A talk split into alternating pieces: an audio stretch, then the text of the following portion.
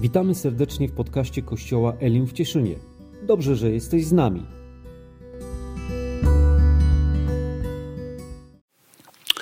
Pragnienie. Pragnienie, siła napędowa do działania. Determinacja i desperacja, aby potrafić zostawić pewne rzeczy, potrafić wybrać właściwie, aby coś nam nie przeszkadzało osiągnąć to, co chcemy. Pragnienie, gorące pragnienie, abyśmy mogli odebrać od Boga to, co On nam chce dać, abyśmy mogli docenić dar, który On nam chce dać i właściwie go wykorzystać. Pragnienie, gorące pragnienie. No ale co, jeśli pragnienia nie mamy, lub jeśli widzimy, że ono gdzieś gaśnie? Wiecie, pragnienie wynika, pochodzi z naszej wiary i z naszego przekonania. Jeśli naprawdę wierzymy, jeśli naprawdę jesteśmy głęboko przekonani, że coś dla nas jest bardzo dobre, że coś jest korzystne, że coś jest nam potrzebne, że coś jest nam konieczne, nieodzowne, będziemy tego pragnąć. Naprawdę. A tak działają przecież cały świat reklam, aby przekonać nas, że są rzeczy, bez których nasze życie po prostu jest marne i musimy to mieć. Więc jeśli reklamą zaczynamy wierzyć, to zaczynamy czegoś pragnąć i potem do tego dążyć. A więc pragnienie pochodzi z naszej wiary i naszych przekonań. I dochodzimy teraz do sedna sprawy. Bo jeśli, jeśli głęboko wierzymy i jesteśmy przekonani, że tylko wtedy, kiedy jesteśmy zdolni usłyszeć Boży głos, Bóg może nas prowadzić swoją drogą i ta droga jest dla nas najlepsza i że jest to jedyna droga, na której jest dla nas szczęście, prawdziwe spełnienie w życiu, prawdziwy pokój i radość, i że tylko to jest osiągalne w centrum Jego woli, to chcemy się tam znaleźć. Do tego pragniemy. To zaczynamy do tego dążyć. Jeśli jednak nie jesteśmy całkiem przekonani i mamy takie, wiecie, wątpliwości, a czy to jest tak na pewno, a czy to nie, nie modlimy się o to, nie szukamy tego, nie dążymy do tego i stajemy się nieczuli na Boży głos. Czy w ogóle można mieć wątpliwości w to, że Boża droga jest zawsze dla nas najlepsza, że Bóg nas chce prowadzić tą drogą, na której możemy mieć prawdziwy pokój, prawdziwą radość, spełnienie, że to najszczęśliwsze życie, najbardziej radosne, pełne pokoju jest właśnie w centrum Jego woli. Czy można w ogóle mieć wątpliwości co do tego? Można. Wierzące dziecko może mieć wątpliwości. Jest wiele powodów, dla których możemy mieć wątpliwości. Ja chciałbym dzisiaj powiedzieć o jednym. Wiecie, e, wiedziałem, że o tym temacie, choć będzie to trudny temat, e, będę mówił już, już, jak przygotowywałem się do poprzedniego tematu, z jakiś czas. Ja wierzę, że ten czas został mi dany, aby to słowo, to kazanie we mnie dojrzało, aby też wierzę w to, że Bóg tak sprawia, że ci ludzie, którzy mają to słowo usłyszeć, dla których Bóg to chce przekazać, właśnie znajdują się dzisiaj e, na tej sali. E, I zaczynając. Nasz Bóg jest Bogiem wszechmocnym, wszechwładnym, e, Bogiem pełnym miłości, Bogiem pełnym dobroci, Bogiem wiernym swojemu słowu, Bogiem, który jest miłością w całej swojej istocie, Bogiem, z którego rąk pochodzi tylko dobro, Bogiem, który podtrzymuje cały ten świat słowem swojej mocy, który jako jedyny jest Panem życia i śmierci, który jest ochroną naszego życia i który tak naprawdę nieustannie działa cały czas w naszym życiu dla naszego dobra, to znaczy dla tych, którzy Boga miłują. I to jest fakt. To jest prawda, niepodważalna biblijna prawda. A jednak, a jednak jest też fakt taki, że w życiu ludzi wierzących, ludzi, którzy kochają Boga, ludzi, którzy przyjęli Go, uczynili swoim Panem, nie, nieraz zdarzają się bardzo trudne sytuacje. Zdarzają się bardzo trudne przeżycia, gdy mimo usilnych modlitw, mimo wołania niekiedy z całym Kościołem, nie ma odpowiedzi. Nie ma Bożego działania, tak jakby Bóg milczał. I wtedy umiera osoba, o którą się modlimy, nieraz w młodym wieku. Choroba, która miała zostać uzdrowiona, kończy się trwałym kalectwem. Dziecko pozostaje niepełnosprawne, rozpada się małżeństwo, rodzina i może jeszcze wiele innych trudnych, trudnych przeżyć. Wiecie, kiedy żyjemy z Bogiem, w Jego obecności, w Jego społeczności, kiedy czytamy Jego Słowo, poznajemy Boga i wewnątrz nas tworzy się Jego obraz. Takie przekonanie, jak Bóg działa i jakim jest. I z tego też wynikają nasze oczekiwania, wynika nasze zaufanie, wynika nasza wiara, wynika nasza nadzieja, jak Bóg postąpi wtedy, kiedy my znajdziemy się w trudnej sytuacji. Kiedy jednak Boże dziecko znajduje się w trudnej sytuacji, a sytuacja, a Boże działanie jest zupełnie wbrew oczekiwaniom, wbrew temu, czego się spodziewamy, wbrew temu, w co wierzymy, wbrew temu, na co mamy nadzieję. Kiedy zdarza się, że Bóg wtedy, kiedy mógł działać, nie działał, kiedy mógł coś zrobić, nie zrobił, wtedy, kiedy mógł zainterweniować, nie zainterweniował. Wtedy w życiu naszym pojawiają się trudne pytania.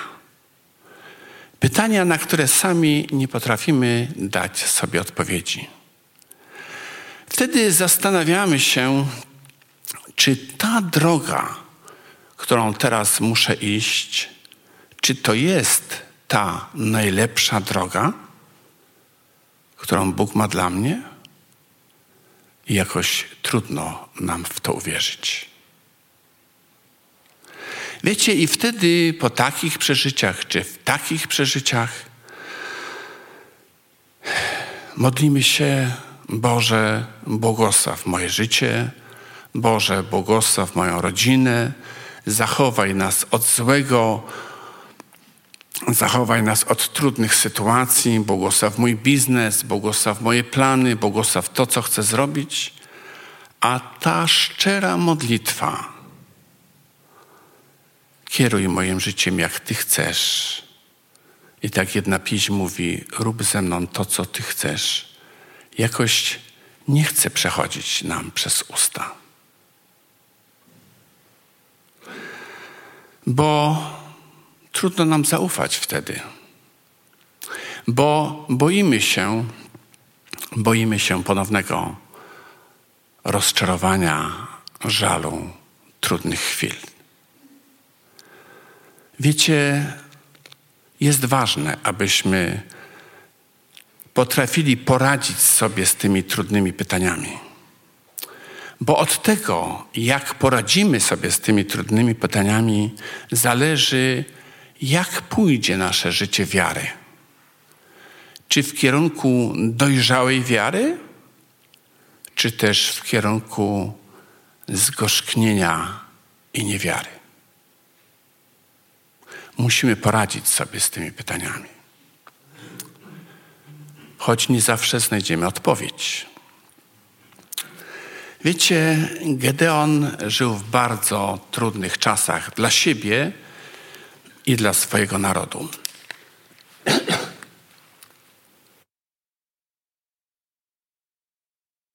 Nędza, głód, cały czas ucieczka przed wrogiem, cały czas ukrywanie się w jaskiniach, rozpadlinach, podziemnych lochach, cały czas walka o przeżycie, cały czas walka o żywność, o odzież, o istnienie i cały czas lęk, lęk i lęk. I sytuacja coraz gorsza, mimo tego, że czytamy, że naród izraelski wołał o ratunek do Boga. I w tej sytuacji przychodzi anioł Pana do Gedeona i mówi do niego: Pan jest z Tobą, dzielny wojowniku. To określenie tak bardzo nie pasowało do sytuacji, w jakiej był Gedeon, że Gedeon reaguje, zadając to tak znamienne pytanie. Za przeproszeniem, Panie. Ale jeśli Pan jest z nami, to dlaczego spotkało nas to wszystko? Gdzież są te Jego cuda, o których mówili nam ojcowie? Czy to nie Pan wywiódł nas z Egiptu? Czy Bóg odpowiada na to pytanie? Nie. W ogóle się do niego nie odnosi. Tak jakby je zignorował, tak jakby to pytanie nie wymagało odpowiedzi. Tak jakby nie trzeba było na niego odpowiadać, tak jakby jej nie słyszał.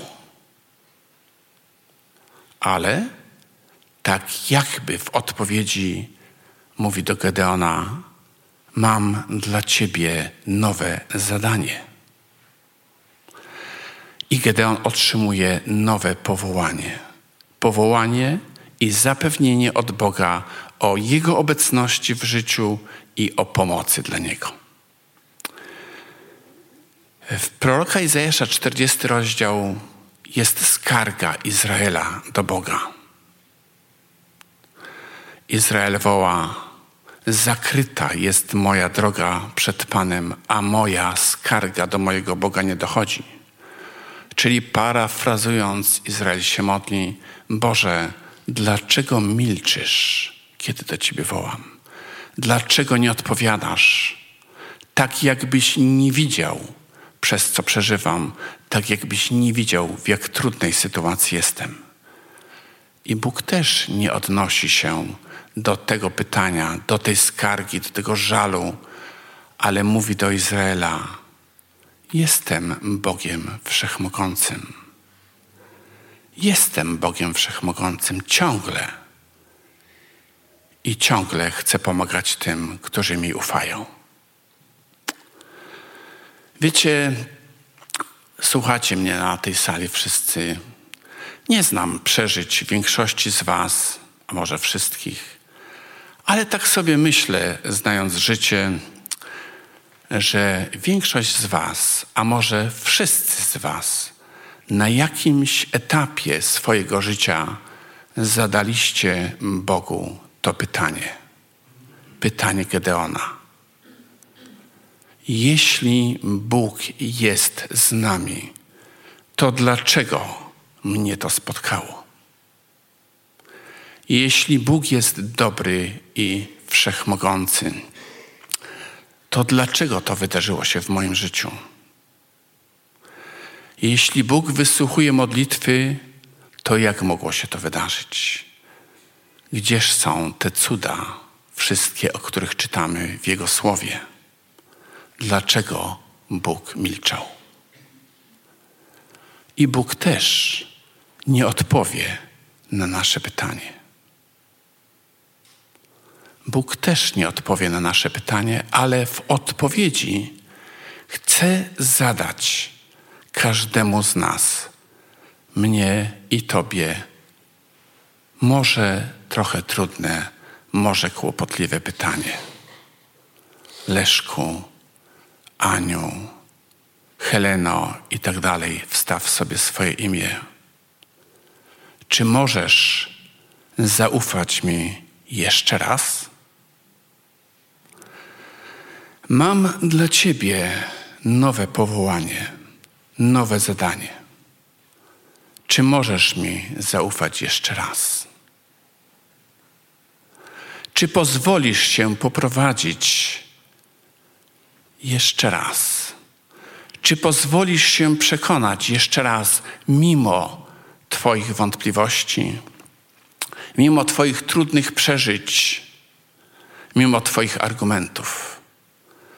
Czy jesteś w stanie zostawić swój żal, swoje zgorzknienie, swoje rozczarowanie i na nowo mi zaufać?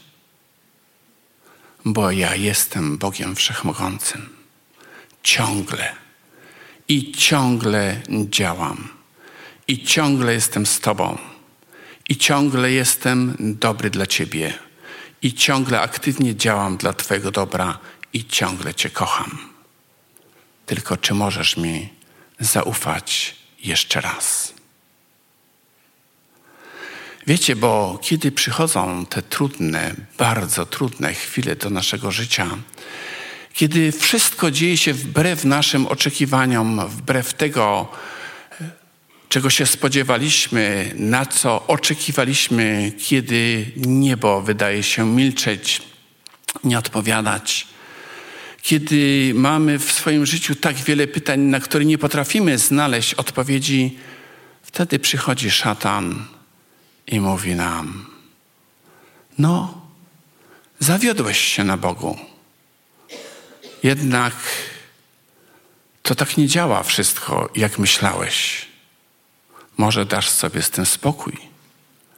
Czy musisz się tak poświęcać dla Boga, dla Kościoła?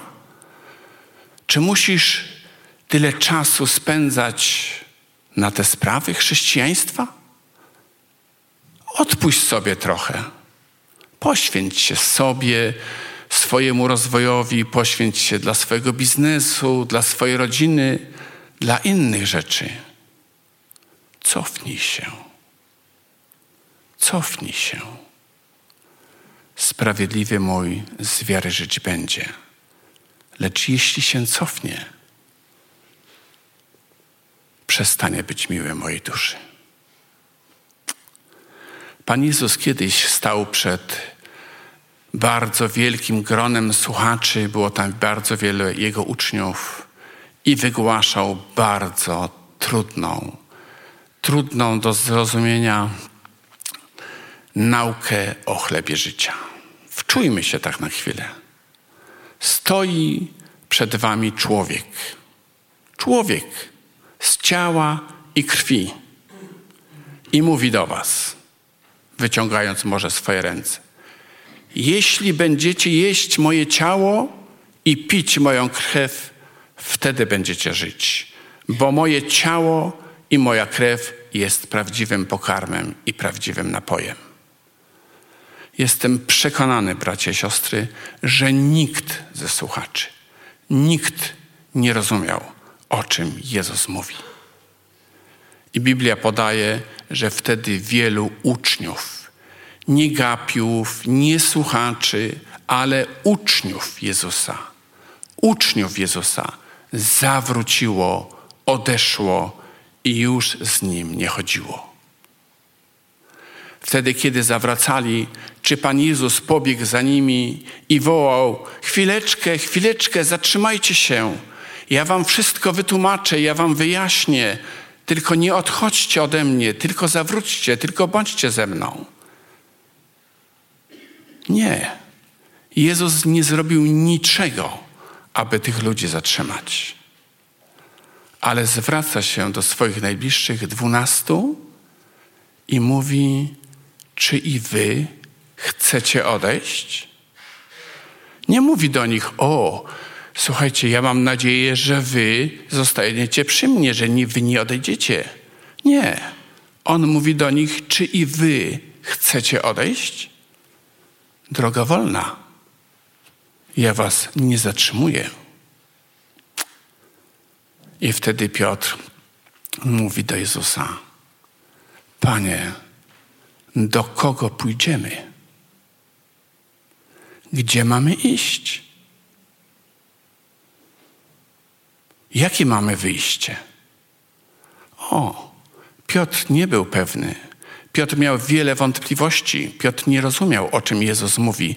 Piotr widział tych wszystkich odchodzących, ale mówi: Panie, no ale do kogo pójdziemy? Jaką mamy alternatywę? Przecież Ty masz słowa życia. I potem kończy tak znamiennie, mówi: Myśmy uwierzyli, że Ty jesteś Chrystus, Syn Boga Żywego. Tak, Piotr skupił się na jednym. Piotr skupił się na tym, w co wiedział i w co wierzył na 100%. Jesteś Chrystusem, Synem Boga Żywego. Nie skupiał się na swoich wątpliwościach, nie skupiał się na nauce, której słyszał przed chwilą i której nie rozumiał, nie skupiał się na uczniach, którzy odeszli, skupił się na tym jednym, skupił się na Jezusie. Ty jesteś Chrystus, Syn Boga Żywego i masz słowa, które darzą życiem. I to sprawiło, że nie odeszli, że zostali z Jezusem. Wiecie, nasza wiara zależy od tego, jak bardzo jesteśmy skupieni na Chrystusie. Mamy wiarę. Wierzymy Bogu, wierzymy w Boga tylko wtedy, kiedy jesteśmy na Nim skupieni. Kiedy skupiamy się na Jego osobie, kiedy skupiamy się na Jego wszechmocy, na Jego dobroci, na Jego wierności, na Jego miłości, na, na tym wszystkim, kim jest, kiedy skupiamy się całkowicie na Jego słowie, na Jego obietnicach, na tym, co do nas mówi, wtedy mamy wiarę. Wiara to jest postawa naszego serca, która charakteryzuje się tym, że jesteśmy nieustannie skupieni. Nasze, nasza uwaga, nasze myśli, nasz wzrok, nasz słuch skupione są na Nim. Na Nim, na Jego osobie, na Jego słowach, na Jego obietnicach. Wtedy możemy mieć wiarę. Wiarę, która pozwoli nam wytrwać przy Nim w każdych okolicznościach i w każdych doświadczeniach. Apostoł Paweł, właśnie nie wiemy, czy apostoł Paweł, ale autor listu do Hebrajczyków, dwunasty rozdział, pierwszy i drugi werset, porównuje naszą drogę do biegu. Biegu, czyli czegoś, czym musimy się wytężyć. Biegu, wytrwałego biegu. I mówi: Macie wokoło siebie wielki obłok, wielką rzeszę świadków. Ludzi, którzy swoim życiem świadczą o Bożej wierności, o Bożej potędze, o Bożej miłości i Bożej dobroci. A ich świadectwo, świadectwo ich życia jest zachętą dla nich. Ale wy, mówi dalej autor tego listu, patrzcie na Jezusa. Nie na obłok świadków. Patrzcie na Jezusa. Wpatrujcie się w Jezusa. Utkwijcie swój wzrok w Jezusie. Skupcie się na Jezusie. Nie patrzcie na innych biegaczy, nie skupiajcie się na innych biegaczach, którzy biegną wokół Was, choć macie być dla nich zachętą. Nie skupiajcie się na siebie, na swoich możliwościach, na swoich siłach. Nie skupiajcie się na okolicznościach, czy świeci słońce, czy wieje wiatr, czy szaleje burza, bo wtedy, kiedy szaleje burza, macie być jeszcze bardziej skupieni na mnie. Skupcie się, wpatrujcie się, utkwicie wzrok w Jezusie. W Jezusie, który jest po pierwsze sprawcą waszej wiary, który jest twórcą waszej wiary, który was przywiódł do wiary, który jest źródłem waszej wiary, który sprawił, że ta wiara w was powstała. Tak, ofiara, odkupieńcza ofiara Jezusa Chrystusa, zbawcza ofiara Jezusa Chrystusa, Jego Słowo natchnione przez Ducha Świętego, to jest to źródło, które wzbudza w nas wiarę. Ale dalej mówi, wpatrujcie się w Jezusa, który nie tylko jest dawcą waszej wiary, ale jest także tym, nasza Biblia Warszawska mówi dokończycielem, ale właściwie tam brzmi, że jest tym, który doskonali waszą wiarę. Jest przewodnikiem, który prowadzi do dojrzałości waszą wiarę. Bo to jest wolą Bożą, aby nasza wiara wzrastała, dojrzewała. I Biblia mówi, Pan Jezus, ten, który prowadzi do doskonałości naszą wiarę, ma dwa narzędzia, aby doskonalić naszą wiarę. Pierwsze z nich to miłość i relacja z Nim. Dlatego, że apostoł Paweł mówi, e, że ani obrzezanie, ani nieobrzezanie nic nie znaczy, ale wiara, która jest czynna w miłości. Wiara musi być czynna w miłości. Tylko czynna wiara dojrzewa. Tylko czynna wiara się doskonali. Tylko czynna wiara wzrasta. I tym podłożem, na którym może rosnąć nasza wiara, tym podłożem, na którym może dojrzewać nasza wiara, doskonalić się nasza wiara, jest miłość. Jest miłość. Wiara jest wynikiem, jest rezultatem, jest efektem naszych relacji z Jezusem, relacji miłości, naszego wtulenia się w Jezusa, naszej przyjaźni z Nim, naszej zażyłości z Nim. Jest wynikiem naszych spotkań z Nim, naszych rozmów, naszych dialogów z Nim, naszego czasu, które z Nim spędzamy, naszych spacerów z Nim, naszych relacji miłości z Nim, do Niego. A drugim narzędziem, który powoduje, że nasza wiara wzrasta, są doświadczenia.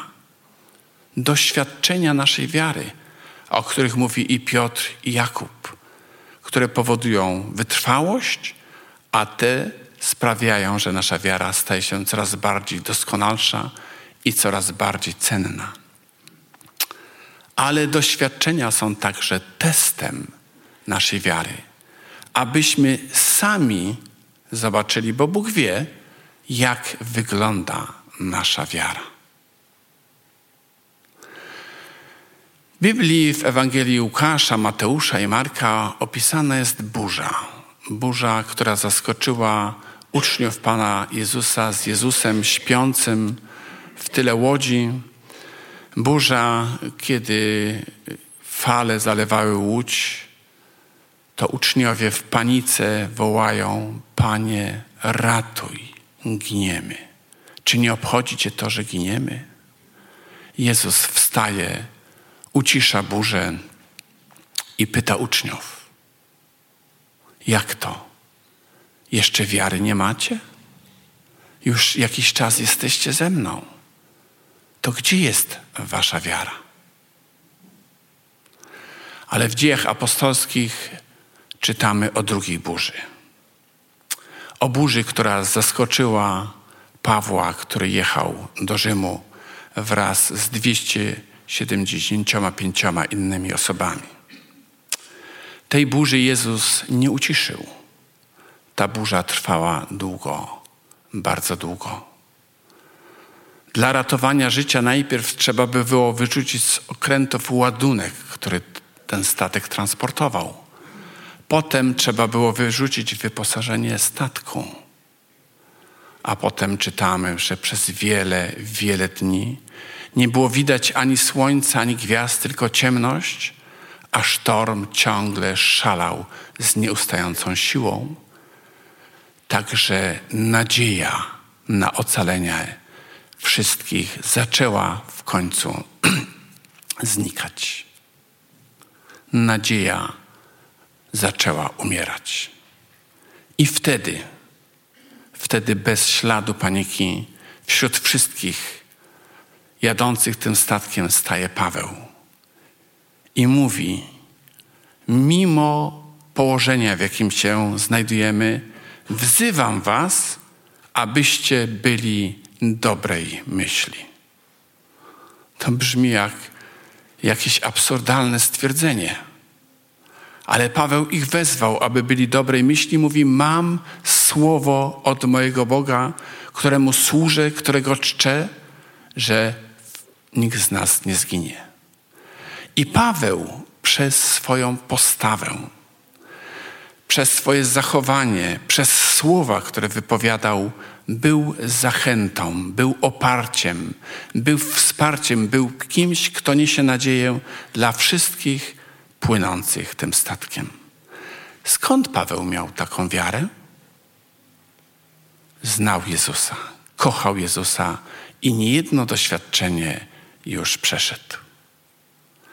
Wiecie, kiedy jesteśmy dziećmi w wierze na początku naszej drogi za Jezusem, kiedy przychodzi burza, to my w panice wołamy: Panie, ratuj, gniemy. Jezus wstaje, ucisza burzę naszego życia i pyta: Jak to? Jeszcze wiary nie masz? Gdzie jest Twoja wiara? Ale kiedy idziemy dalej drogą za Jezusem, nasza wiara wzrasta, bo Go coraz bardziej poznajemy, przeżywamy z Nim chwilę, kochamy Go, wzrasta, wzrasta, wzrasta, dojrzewa, aż staje się tą wiarą, która przetrwa, wytrwa w każdych okolicznościach. I wtedy, nawet gdyby zdarzyła się ta burza, która trwa długo, kiedy ze statku naszego życia trzeba wyrzucić ładunek, który ze sobą transportujemy, trzeba nawet wyrzucić wyposażenie naszego statku. Kiedy nie widać słońca wiele dni, kiedy nie widać gwiazd, tylko ciemność i ciemność, nasza wiara trwa i trwa i trwa. I mówi: bądźmy dobrej myśli. Być może statek naszego życia się rozbije, zniszczy. Będziemy może musieć się zatrzymać gdzieś, gdzie nie chcieliśmy przez jakiś dłuższy czas dla każdego z nas może to mieć inne duchowe znaczenie. Ale jakiej wiary oczekuje od nas Bóg? Wiary, która będzie wsparciem dla innych.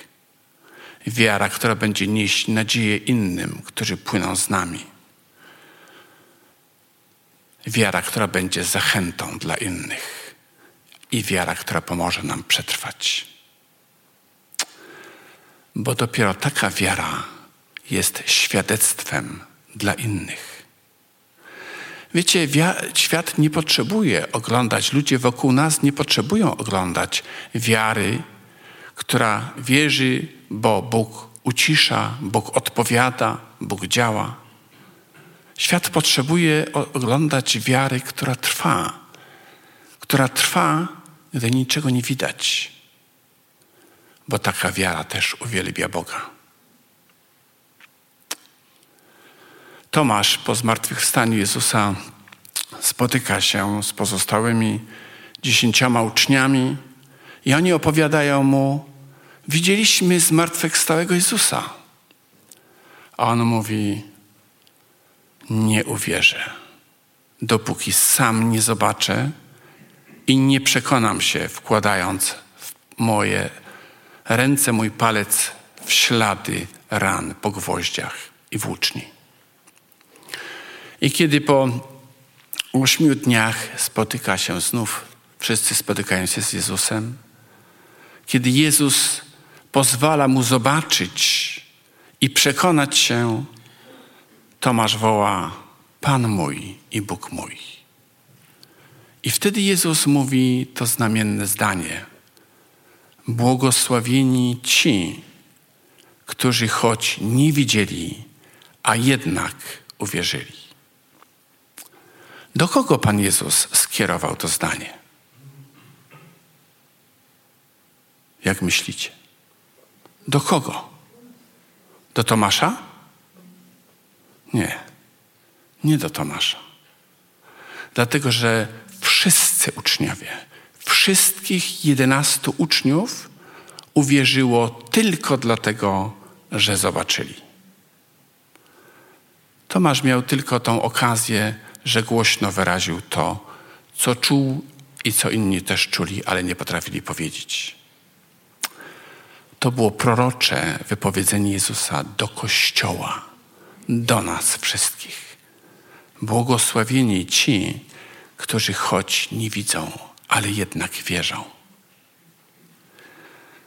Wiecie, bo łatwo jest wierzyć wtedy, kiedy otrzymujemy. Kiedy dzieją się rzeczy, kiedy modlimy się i widać rezultaty.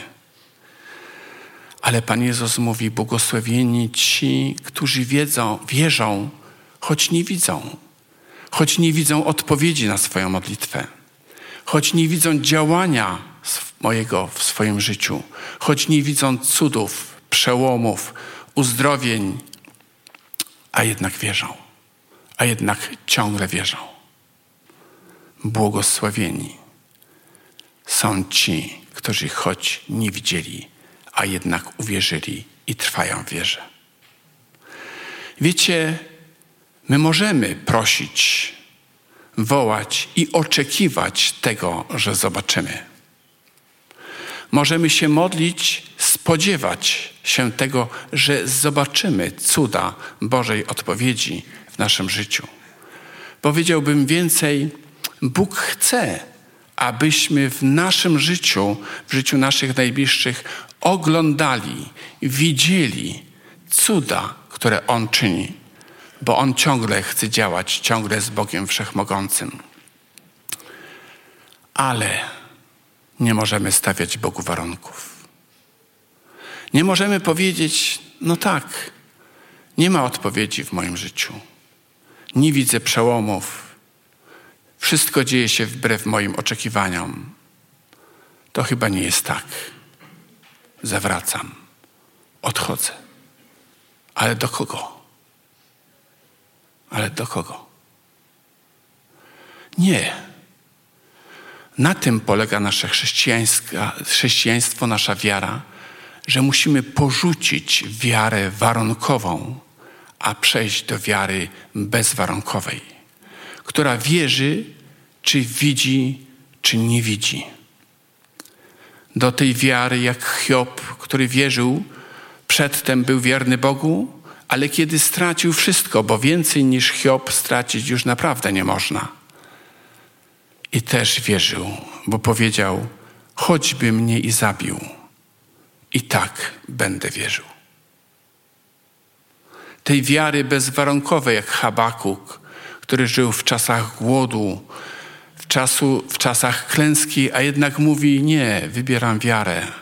Będę ufał, będę śpiewał, będę chwalił mojego Boga. Bo okoliczności nie mogą wpływać na naszą wiarę. To nasza wiara zmienia naszą postawę wobec okoliczności, wobec tego, co nas w życiu spotyka.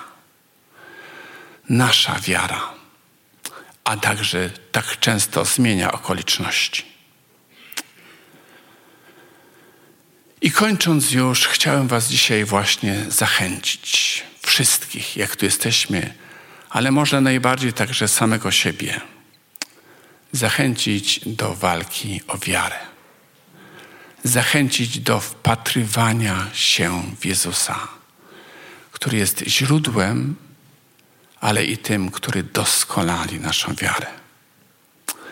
Aby nasza wiara, niezależnie od okoliczności, niezależna od okoliczności, niezależna od tego wszystkiego, co przeżywamy, mogła być źródłem pragnienia, gorącego pragnienia. Panie, chcę słyszeć Twój głos. Chcę, abyś mnie prowadził taką drogą, jaką Ty chcesz. Abyś mógł robić ze mną to, co Ty chcesz. Tak chcę żyć. Zapraszam już zespół. Będziemy się modlić. Dziękujemy za wysłuchanie rozważania. Mamy nadzieję, że było ono dla Ciebie źródłem błogosławieństwa i inspiracji. Zachęcamy do odwiedzenia naszej strony internetowej www.elimcieszyn.pl. Znajdziesz tam więcej informacji o naszym kościele, kazania z poprzednich tygodni, a także materiały, które mogą Cię zainspirować. Do zobaczenia wkrótce.